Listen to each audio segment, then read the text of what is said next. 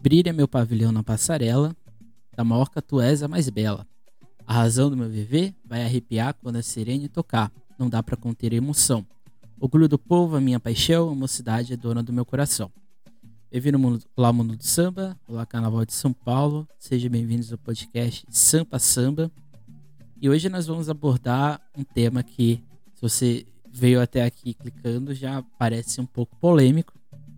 Mas aqui eu vou elencar três motivos que fazem a Mocidade Unida da Moca, Escola do Acesso 1 de São Paulo, ser, na minha visão, é uma das melhores escolas de samba da atualidade de São Paulo. Para mim, é a melhor, do ponto de vista pessoal, né? Antes é, de mais nada, né? É, antigamente, é, antes de mais nada, deixe de seguir a gente é, no Instagram, é meu Carnaval SP. Lá a gente tá aí soltando fotos do Carnaval de 2020. É, outros assuntos também são colocados lá. Não deixe também de acessar os outros áudios é, do podcast. Né? A gente tem aí mais de 15 podcasts aí sobre carnaval. E hoje nós vamos falar da Mocidade Unida da Moca, uma escola que eu passei a conhecer em 2016, no enredo da Carmen Miranda, se eu não me engano. É, Miranda Made in Brasil. E ali eu, eu, o olho já piscou. Falei, nossa senhora, que escola é essa, né? E hoje, é, aqui eu vou fazer uma análise desses últimos cinco anos, né? É, tendo em vista que o Carnaval de São Paulo ele se remodifica em 2016, né? Então, em 2017, a gente tem um novo carnaval de São Paulo, que é o carnaval que a gente conhece hoje, né? Esse carnaval da pasta, do regulamento e etc e tal. Então, quando abordamos uma escola de samba, estamos normalmente orientados a um campo único de direcionamento. Ou é a escola campeã, né, as grandes campeãs do Carnaval de São Paulo, que tem né, uma torcida gigantesca. Algumas nem mais têm torcida gigantesca, né? É, isso pode ficar para um, um, outro momento, né? Mas a gente percebe que o, não o público que acompanha o Carnaval ao longo do tempo, né, em São Paulo, mas a gente percebe, vai percebendo que São Paulo tem um público flutuante, é um público que vai para as escolas que ou são campeãs nos últimos anos ou são as grandes campeãs, né, e principalmente que estejam no grupo especial. Ou então é uma escola com o maior número de torcedores, né? E aqui às vezes a pessoa torce por uma escola, nem sabe por que está torcendo por ela, mas torce só porque é, tá no hype do momento, né? Ou uma escola de momento, né? Por meio de um.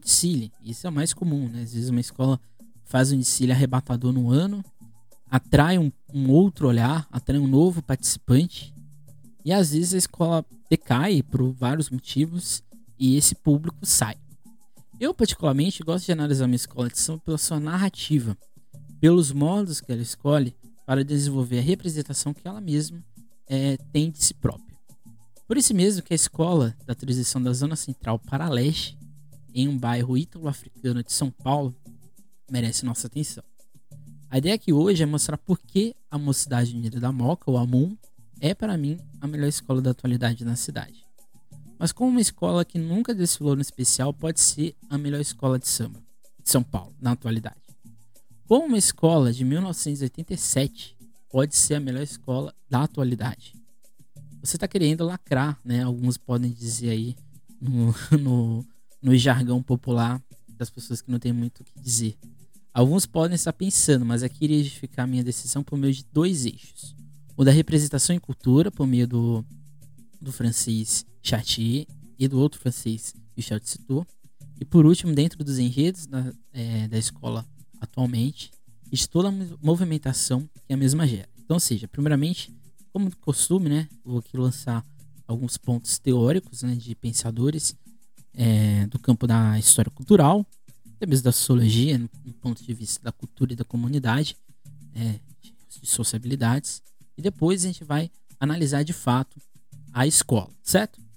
Para Chatier, representação é uma definição que ao longo do tempo passou por variadas modificações em um processo é, lento né, em um primeiro momento, no século XVII, possuía uma significação dupla, a de voltar à forma possíveis objetos ausentes, o que faz tal objeto ser substituído por uma imagem.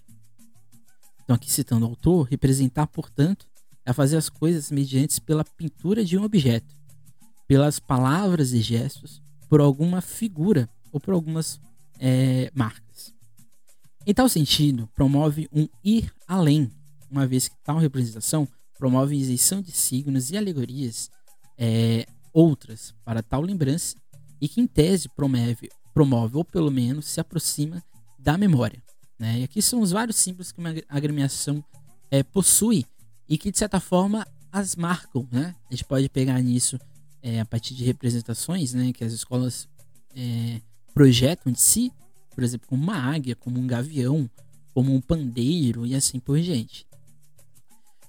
Em tal artigo, né, defesa e ilustração da noção de representação, é, Roger, é, Roger Chatier toca em um ponto fundamental dentro do trabalho historiográfico, né, que são as representações do passado.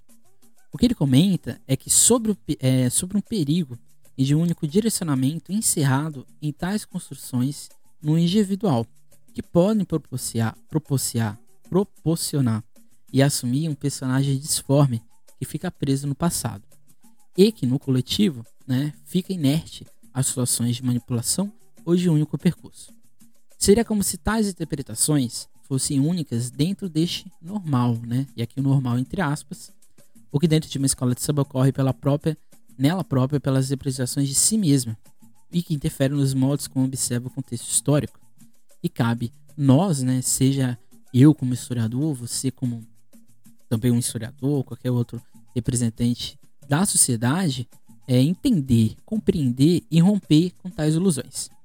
A grande questão da representação, acho que hoje no carnaval, é o que a escola representa de si mesma. Né? Acho que é uma, é uma questão muito, muito forte.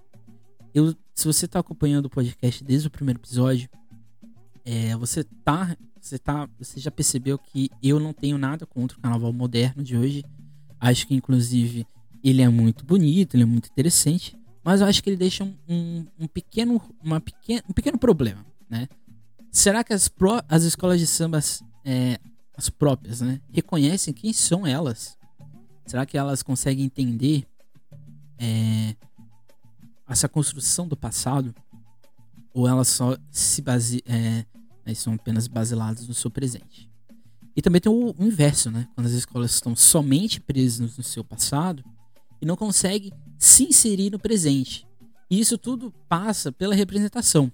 A representação ela pode estar nessas, nessa, nesses aspectos que são, podemos dizer, é, físicos ou imateriais, ou seja, de representação pictórica, ou seja lá o que for, delas mesmas, ou talvez aí num outro ponto, essa representação se é, apresenta nos desfiles que ela apresenta. Então, por exemplo, se a gente pegar os, cinco, os, os, os últimos cinco anos de uma agremiação, e se a gente perceber que nesses últimos cinco anos não tem nenhum fio narrativo, ou então é só enredo CEP, ou então não tem nenhuma é, construção de identidade, a gente pode dizer que a representação que as escolas de samba apresentam, seja no seu cotidiano, seja no, vamos dizer assim, no ápice do seu momento, que é o de si dentro do sambódromo, a gente percebe que a escola tá desfilando por desfilar. Então acho que é esse o primeiro ponto. Acho que não existe na MUN. A MUN não desfile, não desfila só por desfilar. Claro, com certeza a escola tem que cumprir com certos é, regulamentos. Com certeza a escola tem que é, abater ou justificar os investimentos que ela recebe. Mas mesmo assim a escola conseguiu, pelo menos nesses últimos cinco anos, estar dentro dessa cadeia produtiva que é o carnaval de hoje, mas ao mesmo tempo não se desvincular das representações que ela acredita que existem não só nela como escola de samba, mas no que existe em torno dela na sociedade. Acho que o que falta hoje em muitas escolas de samba de São Paulo, para não dizer que são todas, mas em muitas escolas de samba de São Paulo, é entender o que existe ao lado dela. Né? Acho que é, muitas escolas se preocupam talvez somente com enredos que proporcionem né, um visual muito bonito uma coisa segura, uma coisa economicamente ativa, do que necessariamente se preocupar com o que é o desfile de uma escola de samba, né? Que de certa forma é, se torna um desfile acrítico na maioria das vezes. O outro aspecto, né, diz respeito ao que a fonte representa, né? Ou seja, o que, que esses desfiles, o que, que essas comunidades nos espaço para análise de uma escola de samba. Embora o autor, né, o Chatier, defenda sua materialidade, ao mesmo tempo não rechaça o seu contexto de, seu contexto de atuação. O que Chatier explica é que, dependente do que for, nenhuma representação consegue ser o que foi. Um desfile gravado não é o desfile. Um relato de uma agremiação não é o momento em si do evento. Porém, creio né, que o cuidado e o apuro sempre é, se faz importante. E aqui citando Chatier, sempre a representação das práticas tem razões, códigos, finalidades e destinatários particulares. Ou seja, entender tais essencialismos, né, ou seja, coisas fixas né, dentro de um, de um espaço, é, no, no, possíveis no que é representado e o que é representação. É importante. Compreender o que se fala e como se fala para analisar tais contextos não é uma redução do ocorrido e muito menos ou muito menos uma apropriação.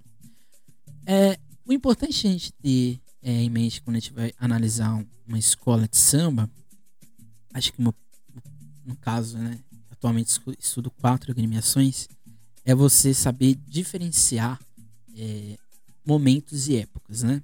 Uma escola de samba, como a Nenê de Vila Matilde, fundada em 1949, né, e mais de 70 anos, né, já se vão, é, você não pode simplesmente reduzir ela a uma única definição ou reduzir ela a um único espaço. Né? A Nenê passou aí por três presidentes, né? Um que ficou durante muito tempo, um que, o Betinho que ficou um pouco mais de tempo, e o atual presidente. É, você não pode reduzir a Nenê a um presidente ou a um possível é, momento presente. Né? A escola não é o presente. A escola ela existe desde 1949. Então a gente não pode estudar a escola somente num único recorte. Claramente tem que ter um recorte na, num processo de análise, mas quando a gente vai é, na quadra, quando a gente vai estudar a escola em si, a gente percebe que existe, existem várias representações dela mesma que vão acontecer ao longo do tempo. Seja no processo de é, acirramento, até mesmo de defesa do que ela própria, ou, como no caso presente, talvez, de apagamento do seu passado. Então, essas representações são importantes na hora que a gente vai é, olhar uma escola de samba, né? Então, o que o, o, o chat é, nos apresenta é, e chama atenção é que tais memórias em si não constroem uma história, uma vez que não passa pelo processo historiográfico, né? E aqui falando exatamente dessas memórias, dessas representações que tentam apagar o passado de uma escola de samba.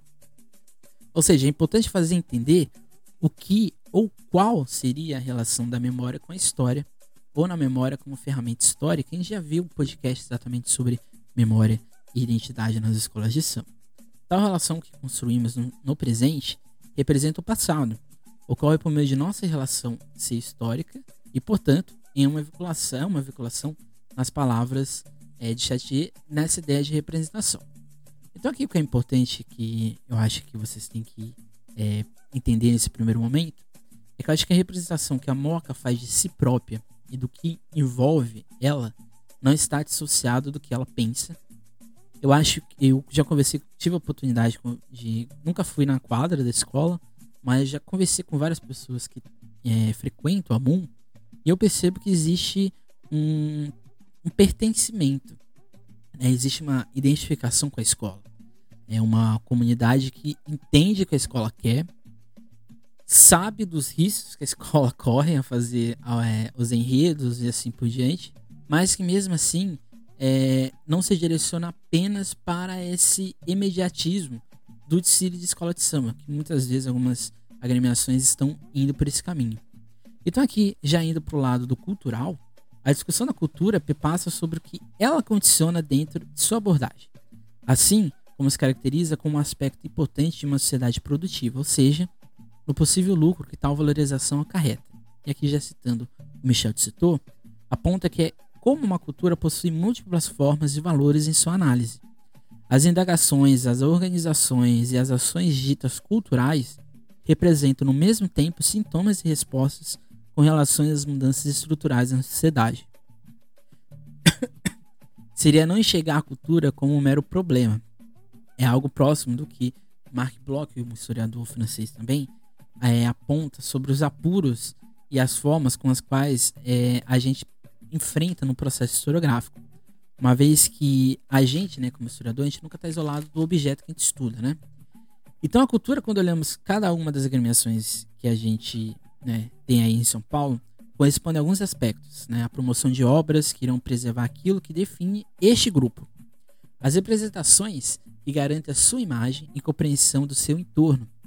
Que essa cultura corresponde a alguma narração que diz respeito a si e se torna visível por meio de vias de comunicação que a mesma possui mas são né, os comportamentos, instituições, ideologias e mitos que compõem quadros de referências. Eu acho que aqui é principal quando a gente vai analisar uma escola de samba, né? Quais são os comportamentos que essa escola representa, não só no seu desfile, mas no seu dia a dia? O que essa instituição representa, né? Quais são as ideologias né, e os mitos que a compõem enquanto construção histórica, né? Então esses são aspectos que garantem plausibilidade às outras ações existentes. O que citou, né, Michel citou, define subculturas, ou seja, elementos que designam e formam essas minorias. A escola de samba age assim por meio de agentes culturais que se orientam no desenvolvimento cultural, ou seja, como forças que dialogam com o cultural, seja na sua criação ou crítica. Tal ação se define também em um molde que se submete dentro do campo institucional e, portanto, de consumo e produção, o que se desenvolve é um funcionamento, né, que se torna espetáculo, onde tais representações correm o risco de perder sentido, uma vez que às vezes uma escola de samba é, tem uma coisa mais, mais assim, cultural, mais própria, às vezes não dá lucro, né? Acho que isso é, é o mais presente hoje em escolas de samba, por exemplo, é, escolas que não conseguem se inserir nesse mercado empresarial, mesmo que elas queiram, né? É o direcionamento, a técnica, né? É o fluido que constrói um tempo certo de ação. E aqui citando Walter Benjamin, né, é, um, é uma produção técnica sem alma, né, sem nenhum revestígio de autoidentidade. O crescimento cultural é a indexação do movimento, né, que transforma o povo em público. Isso aqui acho que é o, é o essencial, né? Você, eu, qualquer outra pessoa que vai no desfile hoje, a gente pensa que a gente tá ali é, sendo respeitado, né? Acho que não, né? A gente não é tratado como as pessoas que gostam de carnaval, a gente é um público, né? E como público, não é só a gente que gosta de carnaval que vai ver um estilo de escola de samba, são várias outras pessoas, né? E eu acho que aqui o camarote, né, talvez seja a melhor, a melhor representação disso, né? É, se a gente for pegar, fazer uma pesquisa com as pessoas que estão no camarote, perguntar o que, que escola de samba vai desfilar naquele dia, o que, que ela vai falar, é, eu te garanto que poucas pessoas vão saber é, responder para você o que vai acontecer naquele dia. Então, esse si não configura um problema, porém modifica as relações dos saberes que merecem destaque. Eu acho que hoje o carnaval moderno ele não coloca destaque, não coloca luz nas agremiações. Acho que se coloca uh, a luz e o destaque em outros aspectos que compõem uma escola de samba, mas não nas escolas, né? Tendo em vista que eu acho que é, acho que essa é uma discussão um pouco mais latente no Rio de Janeiro, mas que São Paulo também se adequa, né? É, no caso aqui, né, o camarote se tornou, acho que hoje São Paulo, né, se você for contar os, os setores que tem cadeira de pista, por exemplo, você tem um, o setor A, o setor B, o setor E, o setor F e o setor G. Né? Antigamente eram quase todos setores. Então, ou seja, você vai diminuindo os espaços do sambódromo, que já é, de certa forma, pequeno em São Paulo, e você vai dando é, vai se privilegiando esse lucro, né? A escola se torna, de fato, é, um esvaziamento do que é o próprio distrito de escola de samba. Por mais que as instituições estejam ali em suas representações, né, aqui as escolas de samba, elas não têm aquela resistência de anteriormente, pois elas se modificaram ao longo do tempo, né? Aqui eu não estou dizendo que a escola de samba não seja um produto de resistência, ela é. Mas hoje, né, quando ela entra no sambódromo, ela assina o termo do regulamento, acho que isso já não existe mais não.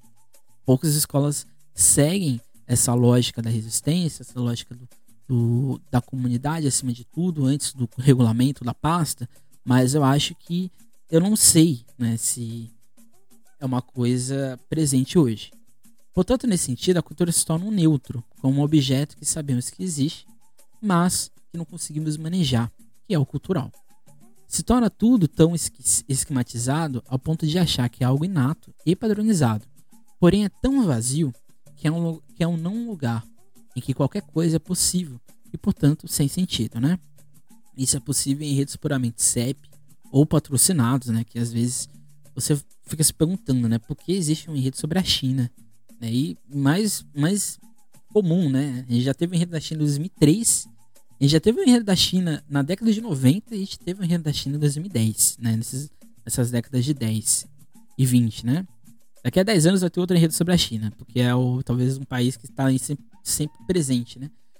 Mas a questão que eu quero dizer aqui é que quando a cultura se torna um neutro, ou seja, quando ela não, não tem nenhum valor simbólico, meio que a representação em si do que é o carnaval, do que é a escola de samba, também não tem mais sentido, né? Eu acho que isso em São Paulo é nítido, né?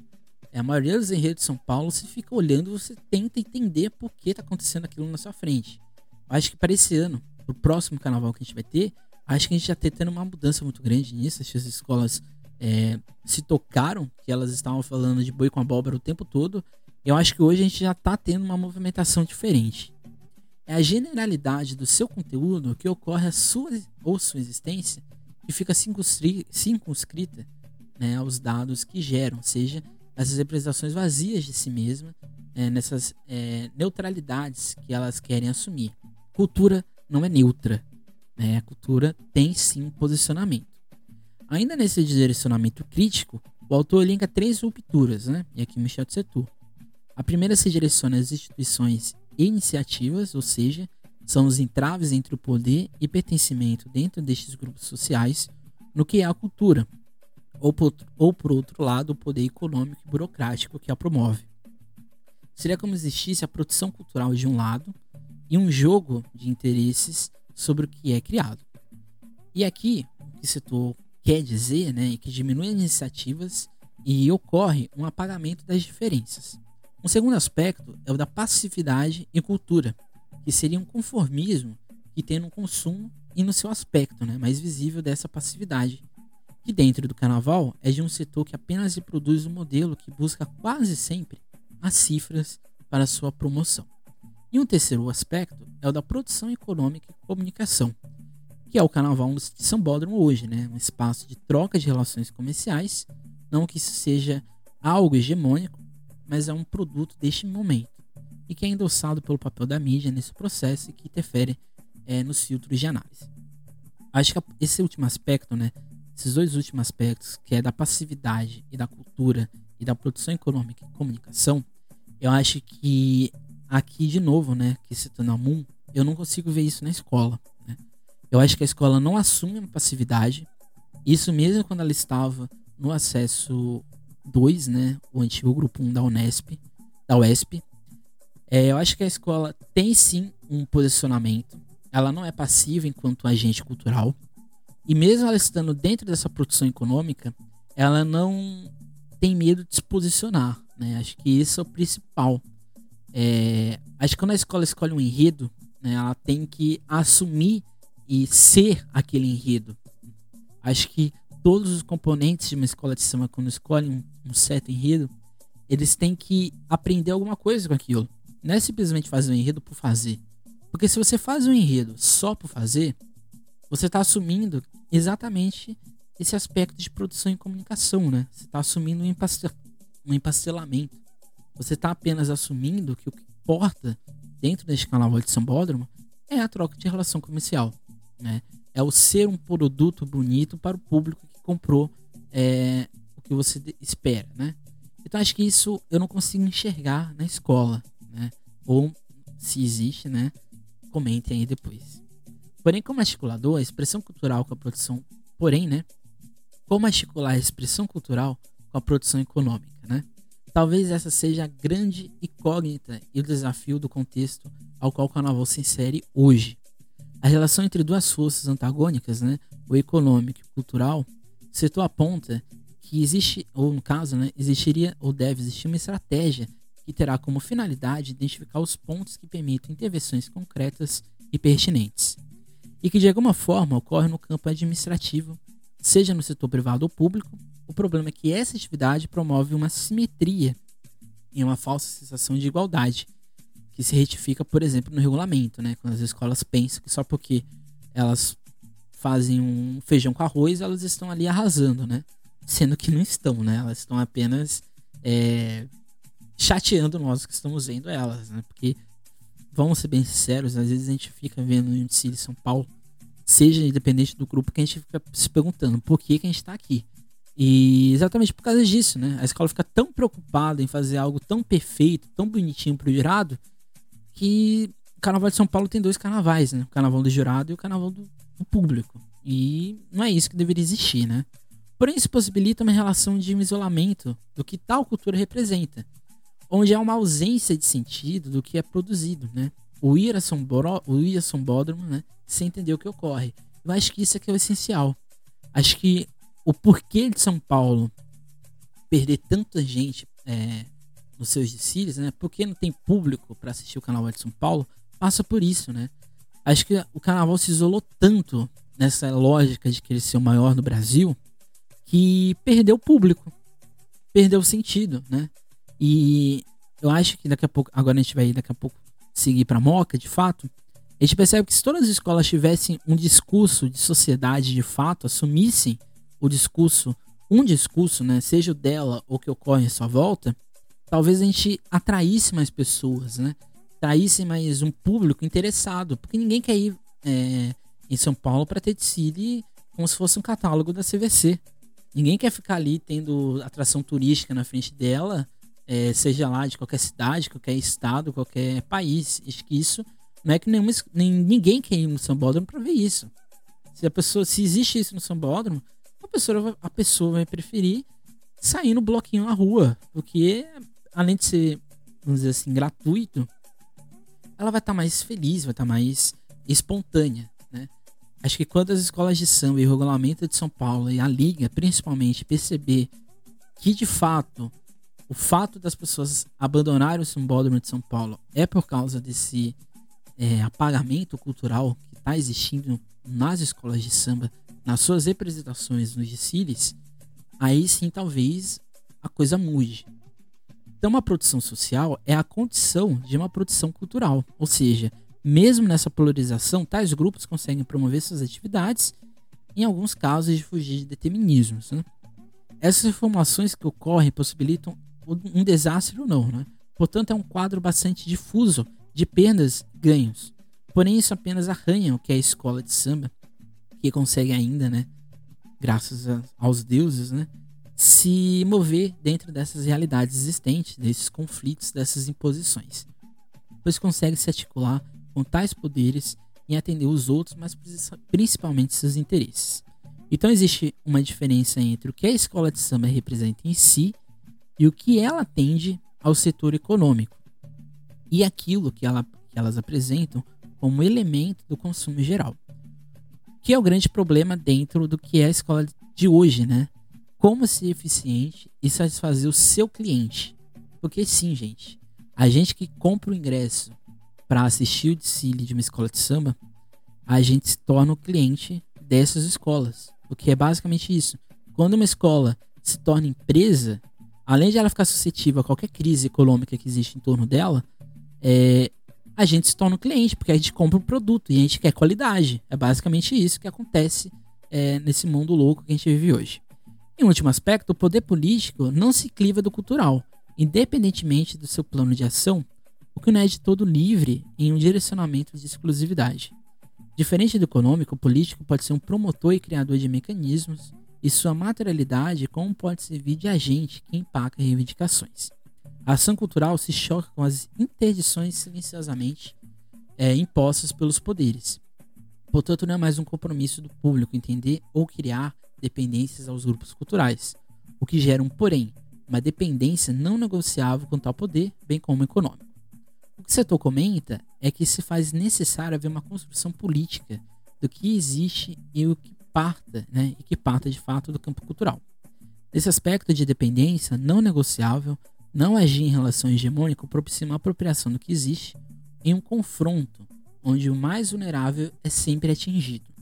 O que pode romper essa realidade é não ser, né, no caso, né, nem despolitizada ou reapropriada, né? Confrontar a realidade. Acho que hoje a gente vive uma reapropriação do carnaval, ou seja, a gente é, pega o carnaval apenas o que a gente acha que é interessante e coloca uma nova roupagem. É isso que a liga, né, de certa forma, defende. Aqui é uma crítica mesmo que eu faço. Né? É, é isso que a liga defende. A liga quer escolas fazendo desfiles padronizados.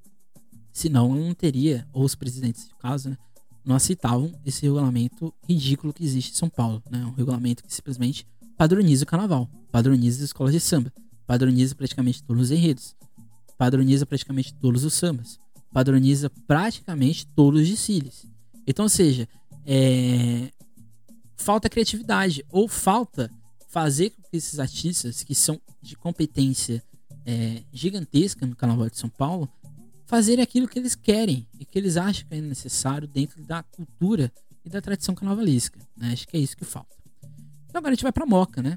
E acho que tem uma coisa no site da Moca que me, eu acho muito interessante, né? Que é o, a, seguinte, a seguinte frase, a seguinte frase, né? Comunidade, nosso maior patrimônio, seja eterno e vitorioso nosso lar, nosso laço. Comunidade, nosso maior patrimônio, que seja eterno e vitorioso nosso laço. Isso aqui acho que é uma essência daquilo tudo que a gente está falando, né?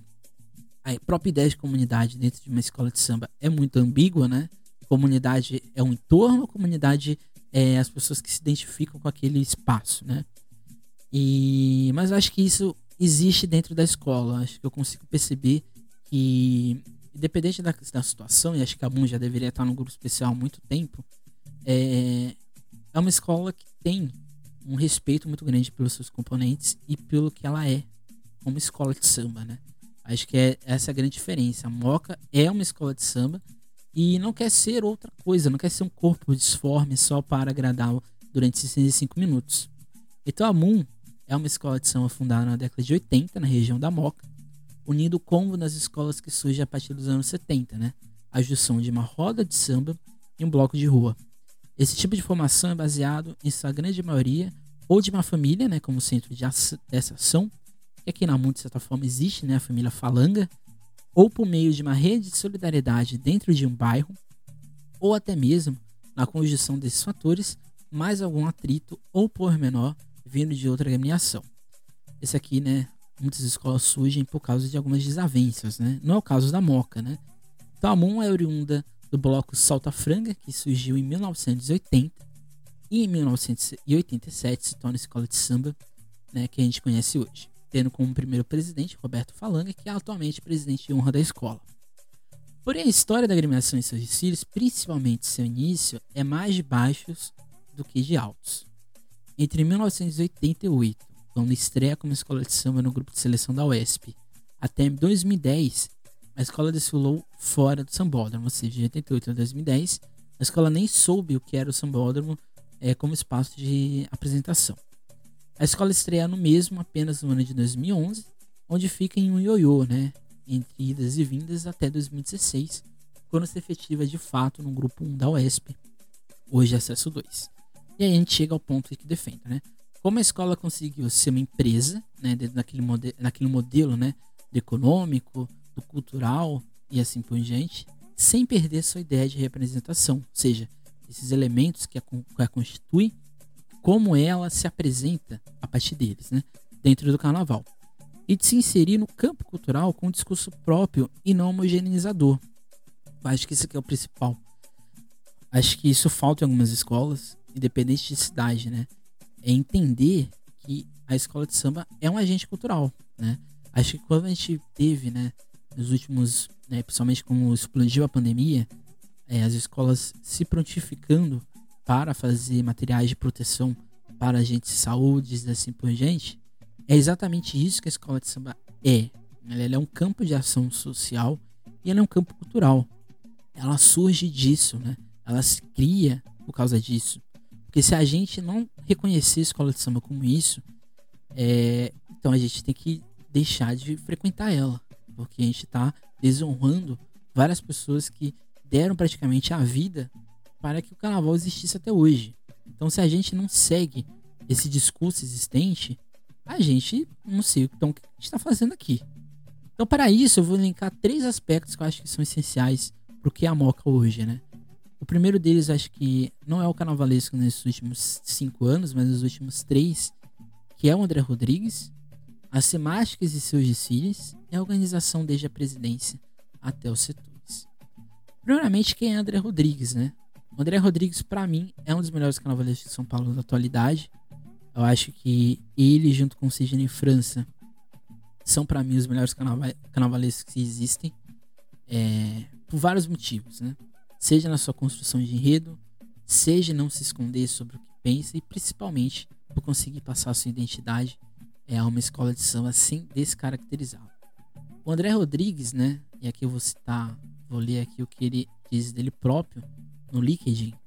É, ele participou entre, entre 2013 e 2014 na equipe de criação da Mocidade Alegre, entre 2012 e 2013 na equipe de carnaval da Unidos de Vila Isabel, entre 2012, em 2012, né, ele participou da comissão de carnaval da Águia de Ouro e aqui desenvolvimento de criação artística do projeto Carnaval de 2013. Foi carnavalesco assistente da Vai entre 2011 e 2012 e projetista da Escola de Samba Acadêmicos do Grande Rio entre 2010 e 2011, certo? Como carnavalesco, o André Rodrigues ele atuou, né, de fato, no trabalho na Mocidade Unida da Moca e atualmente, né, ele é o carnavalesco para o próximo carnaval da Acadêmicos do Sossego, Escola de Samba é, de, de Niterói, Lago da Batalha, é, está na Série A do Rio de Janeiro.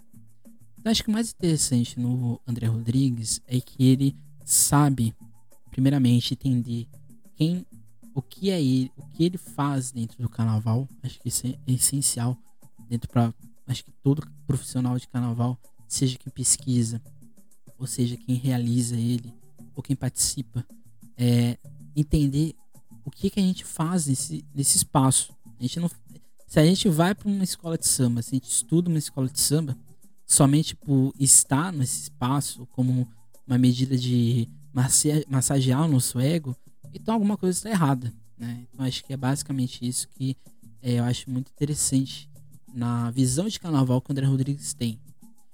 Em entrevista ao portal Gile 10, é, aqui citando o próprio né, o André, ele afirma que sim, né, dá, né, quando, ele, quando se pergunta para ele sobre a participação política do carnaval, né? As várias situações excludentes e setores neste momento do país, seja por via das questões raciais, né, LGBT, QIA+, indígenas, deficientes, vem abrindo a cabeça do pessoal das escolas de samba. É uma onda que começou no Rio e vem tomando a cultura no país. Não é só nas escolas de samba que isso acontece, mas também nos maracatus, nos blocos de carnaval, etc.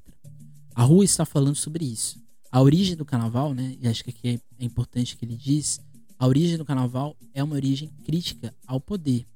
Então, continuando, então continuarmos a fazer isso agora de uma maneira mais incisiva e com mais embasamento histórico. Eu acho que é isso que é o essencial, né?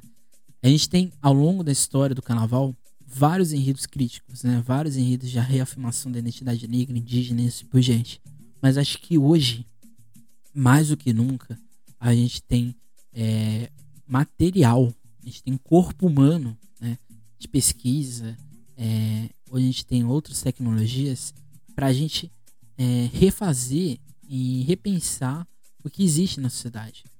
Quando ouço alguém falar que enredo afro já cansou, eu fico um pouco incomodado, né? No sentido de que é, nada é esgotado nem um enredo sobre a China é esgotado, né? Você tem várias possibilidades de fazer um enredo sobre a China. Você pode ficar fazendo durante 40, 50 anos enredo sobre a China. Porque você vai, você vai sempre encontrar aspectos possíveis para a sua representação.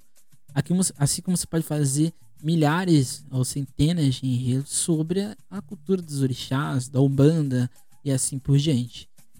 Então, é, acho que isso é interessante na, quando um carnavalesco fala isso, porque ele não está numa zona de conforto, né? Ele reconhece que existem aspectos mais distintos que podem ser analisados. Eu acho que é isso que falta.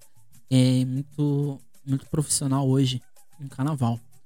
E aqui citando ele novamente, né, os nossos discursos devem se encontrar principalmente os de origem negra. Está ocupando esses dias é, de folia na televisão, né, e aqui citando o enredo sobre Abdias Nascimento, é um momento importante para a gente falar o que a gente quer.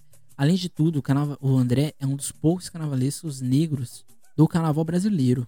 Né? Acho que isso é algo sempre muito importante a gente ressaltar, porque por mais que a gente sabe que o carnaval é uma festa de origem, né, principalmente no seu ritmo de cultura negra, é, dificilmente a gente vê pessoas negras nos quadros de atuação, seja na presidência, seja como carnavalesco, seja essas figuras que, em tese, é, pensam o carnaval.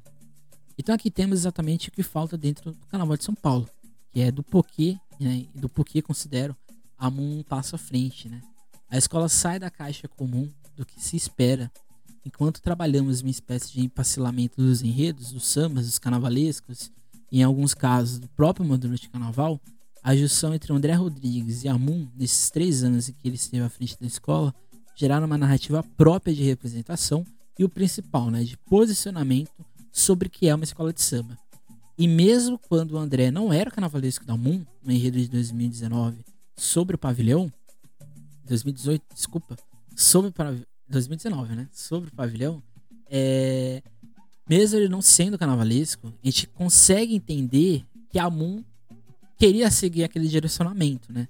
Que é exatamente de respeito à sua ancestralidade e à ancestralidade do carnaval, de respeito é, cultural, né? Porque acima de tudo, o carnaval é um, um elemento cultural da sociedade brasileira, da sociedade paulistana.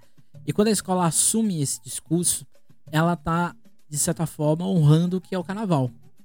Não estou aqui dizendo que toda escola tem que fazer nessa temática, mas eu acho que toda escola deveria se preocupar em fazer enredos nessa temática ou se preocupar em por que não está fazendo enredo nessa temática. A gente sabe que tem escola de São Paulo que é um martírio para fazer certos desfiles, certos enredos, porque a escola simplesmente nunca falou na vida. Escola de samba, sempre digo que não nasceu para dar lucro. O CNPJ da escola de samba deve ter lucro, né? Mas o que é imaterial, o que é sedimentado, o que é carne e sangue, deve ter personalidade própria. A gente não pode ficar e aceitar ser refém do regulamento de mercado financeiro ou do que a liga e seu corpo técnico julga ser necessário para o espetáculo, para o camarote de seu público flutuante. Se pegarmos os cinco últimos enredos da escola, né, na MUN, temos uma reflexão profunda entre o que a escola pensa e como isso afeta né, o que a escola realiza. E aqui completando com o André, que também concordo plenamente, né? A Moca é uma escola nova em um bairro italiano, que aos poucos está se fazendo grande dentro do carnaval paulistano, principalmente através de seus sambas enredos e de seu posicionamento, posicionamento político-social, né? É, então acho que esse aqui é o cerne do que o Michel citou, né, que a gente acabou de ver. Ou seja, é, uma, uma instituição ela pode estar inserida dentro desse, desse modelo econômico, nesse modelo né, financeiro que é, no caso aqui, o carnaval. Mas ela não pode se distanciar do que é a escola de samba. Porque a partir do momento que ela se distancia do que é uma escola de samba, ela tem que decidir. Ela quer ser uma empresa que dá lucro, que faz eventos dos mais bizarros possíveis, né? E aqui não vou citar os eventos, mas a gente está vendo aí nesses últimos meses eventos dos mais bizarros, né? De certa forma até elitizados que estão, estamos vendo, né? a pessoa precisa ter um carro para fazer alguma coisa. É, quando a escola quer apenas assumir o seu lado CNPJ e não assumir o seu lado escola de samba, é, acho que a gente pode ter problemas ou não. Né?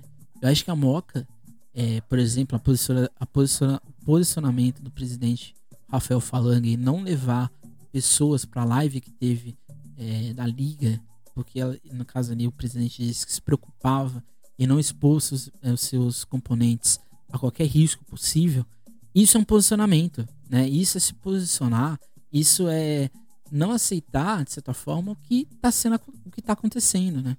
Mais do que isso, né? Nos últimos, nesse último carnaval, principalmente no enredo sobre a Abdias Nascimento, a escola abriu a quadra para debate sobre a questão racial, debate sobre a questão do racismo. Além disso, né, no desfile de 2018, né, quando a escola foi campeã do acesso 2, a escola ali veio com um discurso de intolerância religiosa, né? Em 2019 a escola veio, né, e abraçou a ideia do discurso sobre é, o que é a escola de samba hoje, né? de certa forma, né? Porque quando a escola escolhe o pavilhão para ser um enredo, a gente descobre que às vezes a gente nem tem mais essa reverência que deveria existir. Em 2020, no enredo sobre a vida de nascimento, toda essa questão, né, do é, do que é né, o racismo e do que é a importância do Abdias Nascimento para a cultura brasileira, para a história e assim por diante.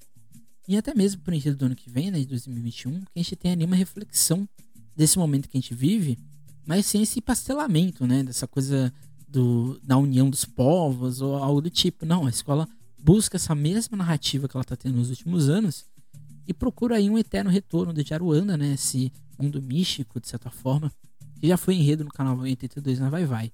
Então, seja, e até 2017, quando ela fala do circo, né, no chão de estrelas e assim por diante, é, a escola também está fazendo uma reverência, né, essa cultura que nem sempre é muito respeitada, né, e aqui nos carnavalescos Eduardo Caetano e Rafael Soares, 2017. Então, seja, se a gente for pegar a construção de enredo da escola, a escola, você consegue é, enxergar sentido, né, você consegue enxergar é, um posicionamento. É como se esses enredos, como se estes sambas que a escola possui, é, diss, dissesse o que é Amun. Você não precisa fazer grandes malabarismos para você entender o que é a Mocidade Unida da Moca. Você vê os, os últimos desfiles, você entende o que a escola quer, o que a escola pensa, o que esse componente está é, cantando, porque posso garantir que ele sabe o que ele está fazendo. Então, seja, é, é isso que eu acho que falta no carnaval. Não é fazer desfile só porque é bonito fazer desfile. Não é ir pro sambódromo só porque é bonito estar no sambódromo e tirar foto e colocar no Instagram no outro dia. Carnaval é um legado. Daqui a 20 anos, quando a gente olhar para trás e olhar o desfile de 2018 da Mocidade Unida da Moca, a gente vai lembrar do que aconteceu, do que a escola quis dizer para nós. E não olhar para trás e ver um desfile, sei lá, sobre os cachorros, né? Nada contra, mas aquele desfile foi um desastre. Um desfile sobre o iogurte, um desfile sobre uma cidade X, um estado X, assim por diante. Quando a escola assume um discurso próprio, quando ela não tem medo de assumir esse discurso próprio, eu acho que na sim nós temos uma escola que, meu ponto de vista, deve ser reconhecida como uma grande escola. Mesmo essa escola sendo ali da década de 80 ou estreando no São Paulo em 2011, né? Se, re, re, se estreando no Acesso 1, né? Que seria o antigo Acesso, em 2019. Então, ou seja, é, a gente não pode ficar encerrado nisso. Eu acho que isso passa principalmente pela presidência, né? O Rafael falando é um presidente que é, entende o que a escola precisa, né? E mais do que isso, respeita o que a escola precisa. Se você analisar todos os enredos da Mocidade de da Moca, você vai ter claramente problemas ali que ocorre a harmonia, a evolução e assim por diante, você percebe que existe uma coisa fluida, né? Ali não é aquela coisa ensaiadinha, né? Robótica, aquela linha, né? Se, quando passa o helicóptero da Globo, assim, a gente pensa que tá uma filidiana, né?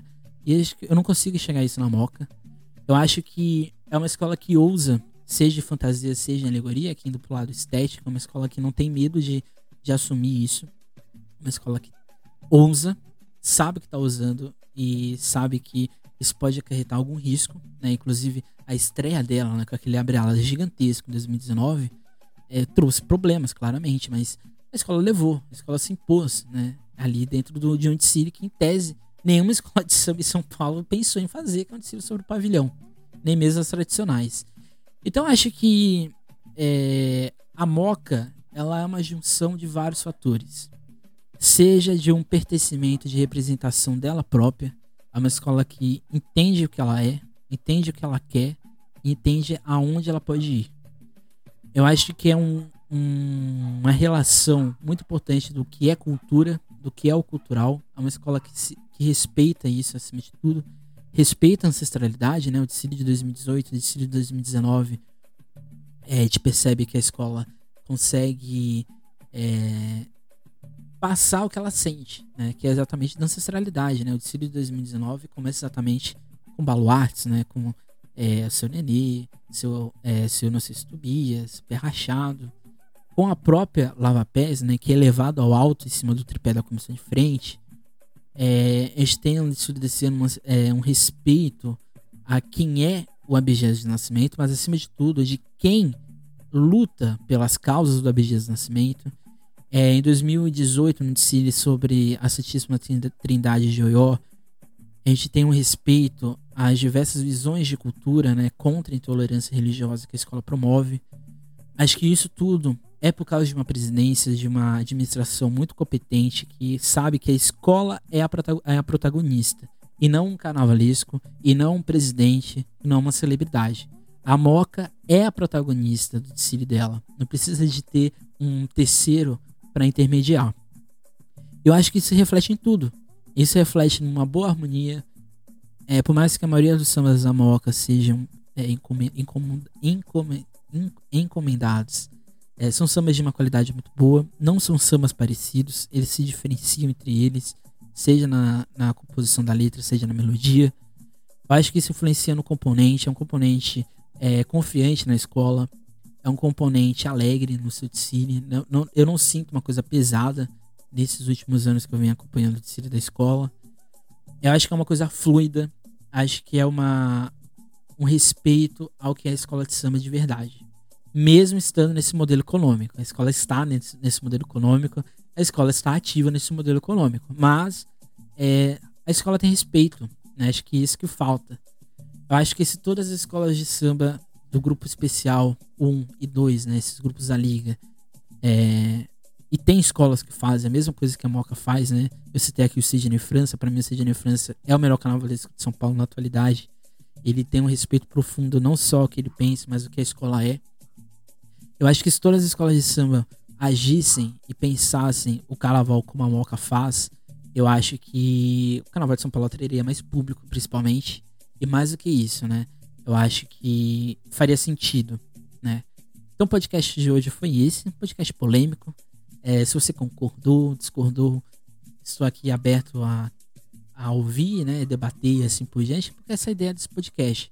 Esse podcast, a ideia principal, além de mostrar para vocês o que a gente no campo acadêmico está realizando sobre escola de samba, é de também mostrar um outro lado de analisar uma escola de samba, né? de analisar uma agremiação que fuja somente desse aspecto do visual e assim por diante. Então aqui a ideia é mostrar que a escola de samba é um produto cultural, é um produto social, é um produto político é, do Brasil. A gente querendo ou não, você, você sendo conservador ou não, isso é uma escola de samba. Né? E quando ela se desvirtua disso, a gente tem que apontar e a gente tem que é, dizer o que está acontecendo, certo? Então esse foi o podcast de hoje. Até sexta que vem. Não deixe de seguir a gente no Instagram, deixe de seguir a gente nos podcasts, podcast que está no Disney no Spotify. E até mais. E tchau.